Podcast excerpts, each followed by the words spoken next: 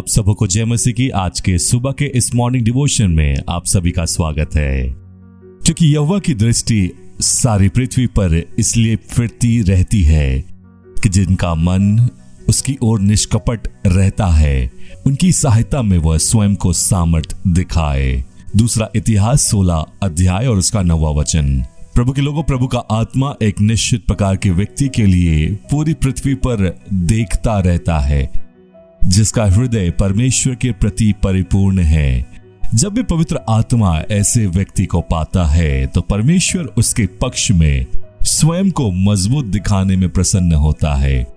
उस व्यक्ति के जीवन और सेवकाई में अपनी शक्ति और स्वीकृति का खुला प्रगटीकरण प्रदान करता है।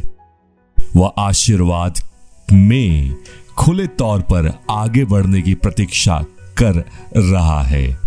पवित्र शास्त्र में उत्पत्ति में हम इब्राहिम को दी गई उस चुनौती को पाते हैं। जब अब्राम निन्यानवे वर्ष का हुआ, तब यहुआ ने अब्राम को दर्शन देकर कहा, मैं सर्वशक्तिमान ईश्वर हूँ। मेरी उपस्थिति में चलो और निर्दोष या सिद्ध बनो। इब्राहिम 24 वर्ष तक परमेश्वर के साथ साथ चलता रहा था। जब इब्राहिम 75 वर्ष का था, तब परमेश्वर का बुलावा उसके पास आया, परंतु अब वह अपने आत्मिक विकास के चरम पर पहुँच रहा था। वह स्थान जहाँ परमेश्वर महिमामय और अद्भुत तरीके से उन प्रतिज्ञाओं को पूरा करने जा रहा था, जिनके द्वारा उसने इब्राहिम को कई वर्षों पहले बाहर निकाला था उस देश से। इब्राहिम को परमेश्वर की ओर से एक चुनौती का सामना करना पड़ा। वास्तव में परमेश्वर कह रहा था, अब से मेरी दृष्टि तुझ पर विशेष रीति से बनी रहेगी।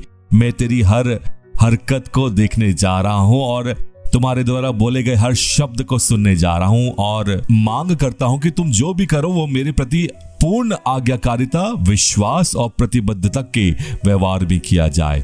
इब्राहिम उन सब का पिता है जो विश्वास करते हैं। दूसरे शब्दों में उसका जीवन, उसका विश्वास सभी विश्वासियों के लिए एक नमूना है। यदि हम राजाओं और इतिहास की पुस्तकों को पढ़ते हैं तो हम देखते हैं कि राजाओं का मूल्यांकन इस बात से किया जाता था कि उनका हृदय परमेश्वर के प्रति परिपूर्ण था या नहीं। बहुत सारे राजा हैं और जिनके बारे में कहा जाता है कि उनका हृदय परमेश्वर के प्रति सिद्ध था, परंतु एक ऐसा व्यक्ति का महान उदाहरण जिसका हृदय परमेश्वर के प्रति सिद्ध था, दाऊद। वो मापने की छड़ी है जिसके खिलाफ अन्य राजाओं का आकलन किया गया। यदि हम पवित्र शास्त्र को पढ़ें तो बहुत बार इस बात को हमें पढ़ने के लिए मिलता है कि उसने अपने पिता, अपने पूर्वज पिता, राजा दाऊद के मुताबिक अपने परमेश्वर यहुआ का भय माना। ध्यान रखें कि हम एक ऐसे हृदय की बात नहीं कर रहे हैं जो सिद्ध है, बल्कि एक ऐसे हृदय की बात कर रहे हैं जो परमेश्वर के प्रति सिद्ध है। दाऊद हमेशा नैतिक रूप से परिपूर्ण नहीं था। जैसा कि आप जानते हैं, उसने भी अपने जीवन में कुछ गलत निर्णयों को लिया। लेकिन इस बारे में हम यहाँ बात नहीं कर रहे हैं, परंतु हम जो देख रहे हैं वो यह है कि परमेश्वर के प्रति दाऊद के रवैये की। जब प्रभु यीशु मसीह ने जी उठने के बाद झील के किनारे पत्रस और अन्य चेलों से मुलाकात की और पत्रस से पूछा कि क्या तुम मुझसे प्रेम करते हो? पत्रस ने कहा कि तू आप ही जानता है प्रभु कि मैं तुझसे प्रेम करता हूँ। भजन एक सौ उनतालीस का तेईस अगर देखे तो उसका सार यही कहता है कि, मेरे अंदर देख, प्रभु परख और देख, मुझमें कोई बुरी चाल है तो नहीं, और अनंत के मार्ग में मेरी अगुवाई कर।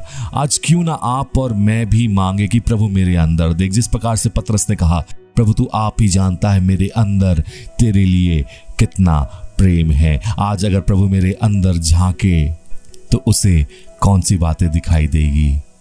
आज क्यों ना मांगे कि प्रभु आज मेरी अगुवाई करके लोग भले बाहरी आवरण की ओर देखते हैं, उससे प्रभावित होते हैं या फिर उससे विचलित होते हैं, लेकिन आज तू मेरे मन के अंदर देख कि मेरे मन के अंदर की हर एक बातों की आज तू सफ़ाई कर। ऐ पवित्र आत्मा, परमेश्वर हमारी सहायता कर ताकि मेरे मन के अंदर ऐसी हर एक बातें जो परमेश्वर के खिलाफ है। उन बातों को आज मेरे मन के अंदर से निकाल दे, ताकि मेरा मन भी शुद्ध और साफ़ हो, और जब तू इस मन को भी देखे तो तू मेरे मन को देख कर भी कहे, कितना खूबसूरत ये मन है। परमेश्वर आप सभी को आशीष देवे।